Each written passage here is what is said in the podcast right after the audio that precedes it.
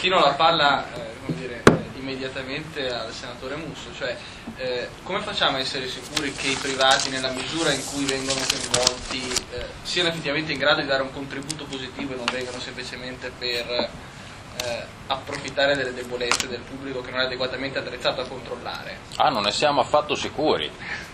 Direi che proprio da questo punto di vista l'intervento, l'intervento del professor Benedetti è molto apprezzabile proprio perché cala una visione molto... molto teorica, molto astratta, anche un po' ideologica, eh, di un'ideologia che non mi dispiace, ma tuttavia ideologica, eh, del libro che viene presentato, eh, in, nella realtà, direi in generale, in una realtà di applicazione eh, delle teorie che appunto sono presentate, ma poi traguardando la realtà del caso italiano che è eh, enormemente più complicata di quella, per esempio, che possiamo immaginarci esistere in Scandinavia, dove eh, l'autore di questo libro scriveva le sue note. Ora, eh, devo dire che cimentarsi in un dibattito su questo argomento, io l'ho già fatto un paio di volte in questo approssimarsi del referendum, e eh, non so se avete visto che sono arrivato col gambone e le stampelle, perché dopo alcuni anni di oneste corse in pianura, per la prima volta mi sono cimentato in una corsa di appena 10 km, ma tutti in salita, e dopo due giorni mi è partito il tendine d'Achille. Allora, la sensazione che ho di questi dibattiti è che sono delle corse in salita, perché c'è una componente eh, veramente quasi invincibile di... Eh, eh, lui ha detto la parte bella, cioè la, la, magia, la suggestione, il tema dell'acqua, la parte brutta è c'è una componente di retorica, di disinformazione e anche di ideologia eh, su questi temi che rende veramente difficile parlarne con serenità e anche parlarne con qualche cognizione di causa. Lo stesso libro eh, fa presente, e secondo me in modo molto opportuno, eh, che eh, molto spesso mancano dati e statistiche adeguati a eh, rappresentare il fenomeno nella sua eh, realtà e quindi a assumere pragmaticamente, non ideologicamente, le considerazioni necessarie. Ora, questo libro fa, secondo me, intanto un'operazione meritoria dell'aver tradotto questo testo in italiano e quindi eh, aver dato una, qualcosa di aggiuntivo rispetto a tutti quei pamphlet pro o contro che si sono moltiplicati in libreria con l'approssimarsi del referendum, è quello di approcciare il tema da un punto di vista di uno scenario prima di tutto mondiale e approcciando il tema nello scenario mondiale, come giustamente metteva in luce eh, Carlo Stagnaro all'inizio,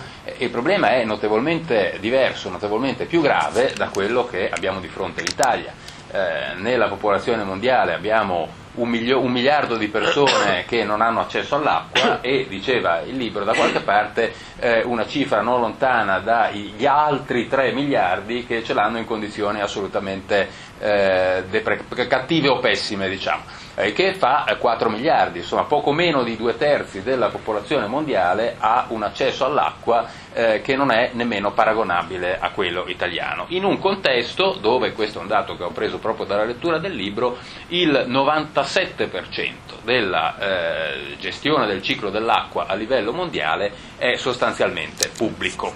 Eh, e un altro dato agghiacciante che ho preso dalla lettura del libro è che vengono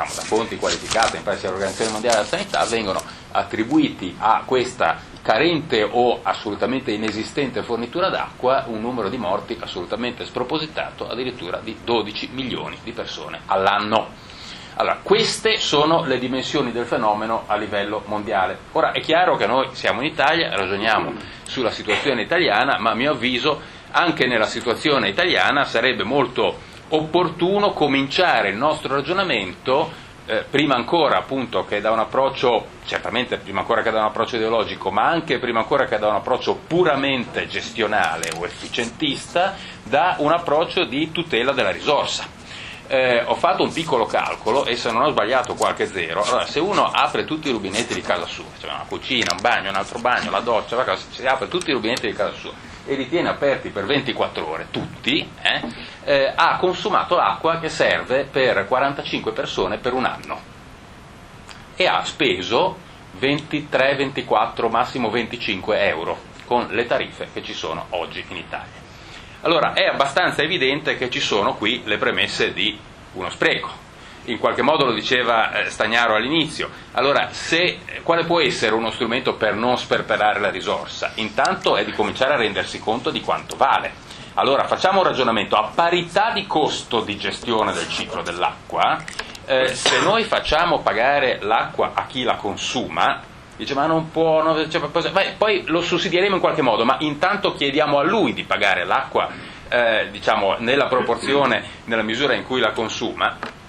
allora, abbiamo intanto questa consapevolezza del costo, abbiamo verosimilmente una riduzione del consumo a quello che serve e non alle 24 ore tutti i rubinetti di casa, estremizzando, eh, e abbiamo probabilmente anche la, eh, dire, un, un, risparmio complessivo di entità importante. Ma poi anche la premessa a parità di costo di gestione del ciclo probabilmente è sbagliata perché, come dirò fra un attimo, è molto probabile che il costo di gestione del ciclo non sia affatto uguale nell'ipotesi di una tariffa ipersussidiata e di una sostanziale fiscalizzazione del costo di gestione del ciclo rispetto invece all'ipotesi di una tariffazione diciamo, ai costi marginali tali da rendere il consumatore consapevole. Il meccanismo eh, fondamentale, io sono l'unico economista, quindi questo terzetto, gli altri sono insigni giuristi, io sono invece un modesto, sono non insigne economista, ma una cosa fondamentale è che la prima e sostanziale funzione di un prezzo è quella di trasmettere informazioni, in questo caso la trasmissione sul costo di gestione del ciclo idrico. E allora ecco, questo ci consente di approcciare il tema, e il tema italiano in particolare, eh, cercando di inserire o di aggiungere alla visione un po' ideologica, un po' suggestiva, un po' poetica, a seconda dei punti di vista che si diceva all'inizio, di aggiungervi la visione dell'economista. Allora, la visione dell'economista eh, in qualche modo deve tener conto delle cose che fino adesso ho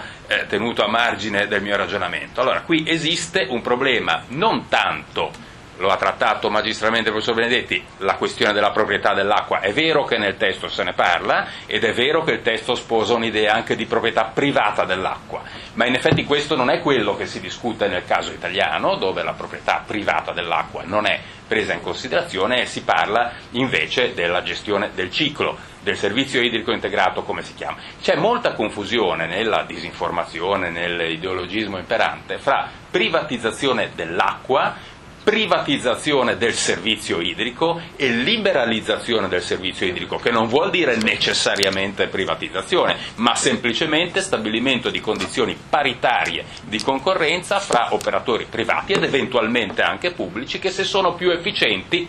non è facile che lo siano, ma se sono più efficienti possono tranquillamente essere loro i gestori del servizio idrico integrato. Allora, dicevo, la gestione del servizio idrico, a differenza della proprietà dell'acqua, che può anche essere un monopolio che genera una rendita, ma la gestione del servizio idrico è un servizio che ha dei costi di investimento e di gestione e questi costi in un modo o nell'altro qualcuno li deve pagare. Eh? Eh, il problema è, come diceva una domanda di una slide precedente, chi li paga. Eh? Se noi eh, traguardiamo, adesso vediamo in che modo la legge lo traguarda e in che modo invece il referendum si propone di eh, abolire questa situazione, ma eh, se noi traguardiamo una gestione liberalizzata, eh, noi diciamo che un soggetto gestore del ciclo idrico eh, in condizioni appunto, eh, di mercato eh, dovrà retribuire i suoi costi, ivi compreso un giusto profitto che è quello che riguarda il secondo quesito referendario sul tema, sul tema dell'acqua, ivi compreso un giusto profitto che è quello che giustifica Beh. il fatto che vengano destinate eh, risorse, tempo, energie, capacità imprenditoriali a questa attività economica invece che ad altre. Bene. Se noi non facciamo questo, eh, noi ci ritroviamo evidentemente e residualmente, è ovvio, con una gestione pubblica dell'acqua, che è quella alla quale torneremo se il eh, referendum raggiungerà il quorum e se prevarrà appunto l'orientamento all'abrogazione della legge appena eh, inserita nell'ordinamento italiano, avremo una gestione pubblica dell'acqua che ha una serie di rischi. Eh, il primo è che non vengano realizzati gli investimenti che sono necessari per la gestione di questo servizio, perché sappiamo tutti che la finanza pubblica è in condizioni di particolare ristrettezza e se non vengono realizzati questi investimenti eh, il rischio è anche che ci possa essere una penuria di acqua in talune circostanze, in talune regioni, in talune realtà. L'altro rischio, come si diceva prima, è quello dello spreco. Spreco che oggi in Italia ha dei numeri che rasentano o superano, anzi, se sono corretti i dati che ho letto, un terzo del patrimonio idrico, 2,6 miliardi di metri cubi all'anno, 226 milioni di euro all'anno. Eh, c'è una inadeguatezza della gestione della depurazione con circa un sesto di acque che non vengono depurate e quindi contribuiscono all'inquinamento, c'è una bassa qualità, non è tanto il caso di Genova per fortuna, ma una bassa qualità dell'acqua in molte città e regioni d'Italia che, attenzione, questo è un aspetto economico del problema che nessuno considera mai, portano eh, le persone a utilizzare, a consumare acqua minerale invece che acqua del rubinetto. E allora, guarda caso, rispetto a un prezzo eh, che, come risultava dall'esempio precedente, è incredibilmente basso e più basso di quasi tutti gli altri paesi europei ed è un millesimo di euro, un millesimo di euro al litro, eh, noi avremmo tranquillamente, il, abbiamo tranquillamente che il consumatore va al supermercato e si compra l'acqua minerale a un prezzo 300 volte superiore, perché minimo 30 centesimi di euro al litro, eh, questo è quello che si paga, oltre al fastidio di andarsela a prendere, mentre invece diciamo, nell'altro modo ce l'abbiamo al rubinetto. Allora, tutto questo, diciamo, qualche domanda è bene che la ponga, insomma, rispetto al sistema che la legge Ronchi, come viene chiamata, che adegua eh, l'ordinamento italiano a una serie di orientamenti comunitari, tra cui questo, eh, cerca di introdurre e che il referendum cerca legittimamente, ma a mio avviso non condivisibilmente, di abolire. Cioè, in sostanza, rispetto a questo che è il sistema preesistente e di fatto ancora vigente, anche se è stata introdotta questa nuova legge, ma di fatto non è ancora applicata, non ha ancora esplicato i suoi effetti, il referendum già intende abrogarla, ma noi stiamo ancora nel sistema precedente. Allora, rispetto a questo, la nuova legge presuppone semplicemente che il, i servizi pubblici locali di rilevanza economica, attenzione, non solo i servizi idrici, ma come correttamente è stato detto, anche i servizi di trasporto e anche i servizi di smaltimento dei rifiuti, per cui i temi di chi fa gli investimenti e chi paga questa roba qui, se vince il sì al referendum, si pongono non solo con riferimento all'acqua, ma ahimè anche con riferimento ai trasporti e con riferimento ai rifiuti, dicevo, l'ordinamento attualmente introdotto dice bene, si fa una gara e si decide quale eh, società privata o pubblica, sulla base di questa competizione, eh, gestisce il servizio idrico integrato per i prossimi n anni perché ha garantito condizioni migliori degli altri eh, potenziali offerenti. Certo, ha ragione eh, il professor Benetti quando dice è chiaro che un aspetto fondamentale qui è quello del controllo, perché se quando uno vince, questa si chiama competizione per il mercato, cioè eh, si fa la competizione una volta e poi per un certo numero di anni eh, chi ha vinto rimane sostanzialmente monopolista, quindi o c'è qualcheduno che è in grado di controllare che chi ha vinto rispetti gli impegni che si è preso, oppure il mercato non è che possa da un giorno all'altro penalizzare questo e rivolgersi a qualcun altro, perché qualcun altro per qualche anno non ci sarà più. Allora, da questo punto di vista, perché funzionino questi sistemi di competizione per il mercato, bisogna che la gara sia fatta bene, questo Sava Sandir, ma che dopo la gara ci sia un efficace sistema di controllo in capo pers- al soggetto, all'entità, alla, alla società privata o pubblica o mista che ha vinto questa gara. Ci sono anche delle deroghe possibili, peraltro, perché la legge vigente eh, pre- prevede che il sistema possa essere, il servizio idrico integrato possa essere ancora assegnato, come si dice, in house, cioè eh, affidato direttamente all'ente pubblico, eh, tuttavia con eh, adeguate motivazioni e previo parere, attenzione però, parere obbligatorio ma non vincolante dell'autorità garante della concorrenza del mercato. Forse si poteva, a mio parere, osare anche qualcosa di più, cioè rendere questo parere anche vincolante e fare, come diceva il disegno di legge Lanzillotta, che poi non arrivò mai in porto, stabilire che se per motivi eh, seri e argomentati era preferibile assegnare e affidare direttamente il servizio, come si dice in house, contemporaneamente si doveva agire per rimuovere le cause che rappresentavano il giusto motivo per affidare in house. Questo, di questo invece la legge non parla più. Invece, comunque, rispetto alla legge che adesso ho molto imperfettamente descritto, poi avendo pericolo da una parte, ma detti dall'altra, capite che ogni parola che io cerco di dire sul piano giuridico sono lievemente, lievemente intimorito, insomma speriamo che almeno non mi sbugiardino pubblicamente, ma insomma, grosso modo credo di aver capito questa roba qui e rispetto a questo contesto qui, allora il referendum propone l'abrogazione. È, quali sono i principali pericoli eh, dell'abrogazione? Uno l'abbiamo sostanzialmente detto, cioè se nei servizi non solo, servizio, non solo della gestione del ciclo idrico, ma anche dei trasporti e dei rifiuti, torniamo a una gestione interamente pubblica in comparti che complessivamente, sentivo l'altro giorno il professor Bassanini eh, dire richiedono circa 100, ad essere eh, modesti circa 120 miliardi di investimenti nei prossimi anni. Chi li fa questi investimenti? Perché se 120 miliardi li dobbiamo tirare fuori dalla finanza pubblica, beh, dovremo smettere di fare una serie di altre cose, di questo dobbiamo in qualche modo essere eh, consapevoli. E il secondo rischio, eh, in fondo dire, è sotto i nostri occhi eh, nell'esperienza italiana degli ultimi decenni, cioè il controllo diretto del soggetto pubblico sulla gestione di eh, servizi di rilevanza economica, così come sulla gestione di interi settori dell'economia, come è avvenuto per decenni nell'economia italiana, di solito è portatore di cattiva gestione, è portatore di voto di scambio, è portatore di gestione clientelare, di assunzioni in quantità eccessiva, di scarsa qualità del prodotto perché è più difficile che ci sia il controllo e così via. Allora,